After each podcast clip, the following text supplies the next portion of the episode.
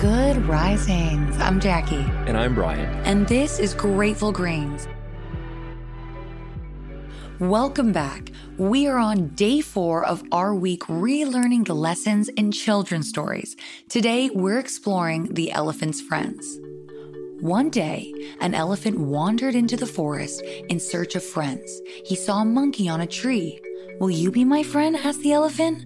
The monkey replied, You are too big. You cannot swing from trees like me. Next, the elephant met a rabbit.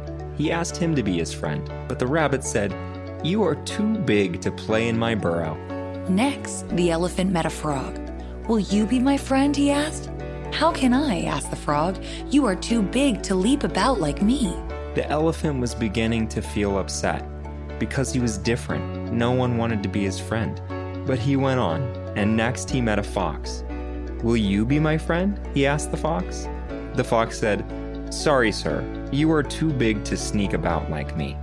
Then, the next day, the elephant saw all the animals in the forest running for their lives. The elephant asked them what the matter was.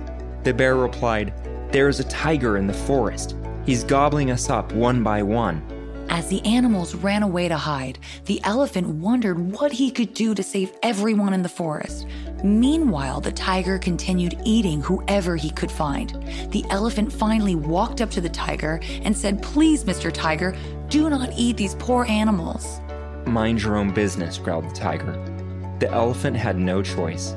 Being that he was bigger than the tiger, he was not afraid to give him a hefty whack with his trunk. The frightened tiger knew he was outmatched, and he ran for his life.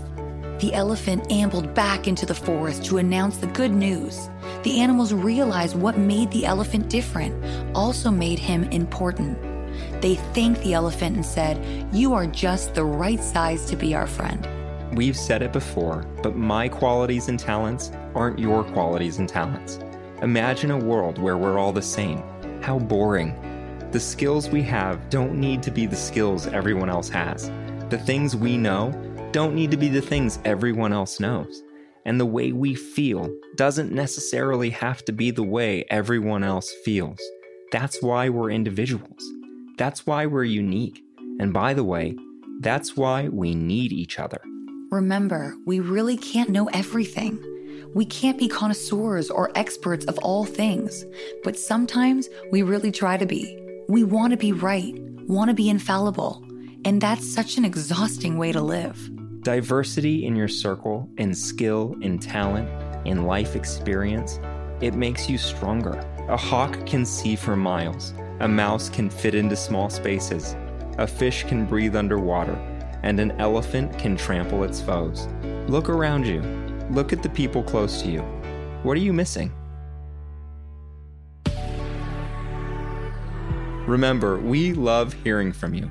If you'd like to share, we welcome you to comment or message us through the Good Risings Instagram page at Good Risings, and you can find me at B McMullin. And you can find me at Jacqueline M. Wood underscore one. Thanks for joining us this week as we dove into a few of our favorite children's stories. If you're enjoying Good Risings, show us some love with a good review. Come back next week as we embark on an all new journey. Until then, remember a better tomorrow starts with today. Good Risings is presented by Cavalry Audio.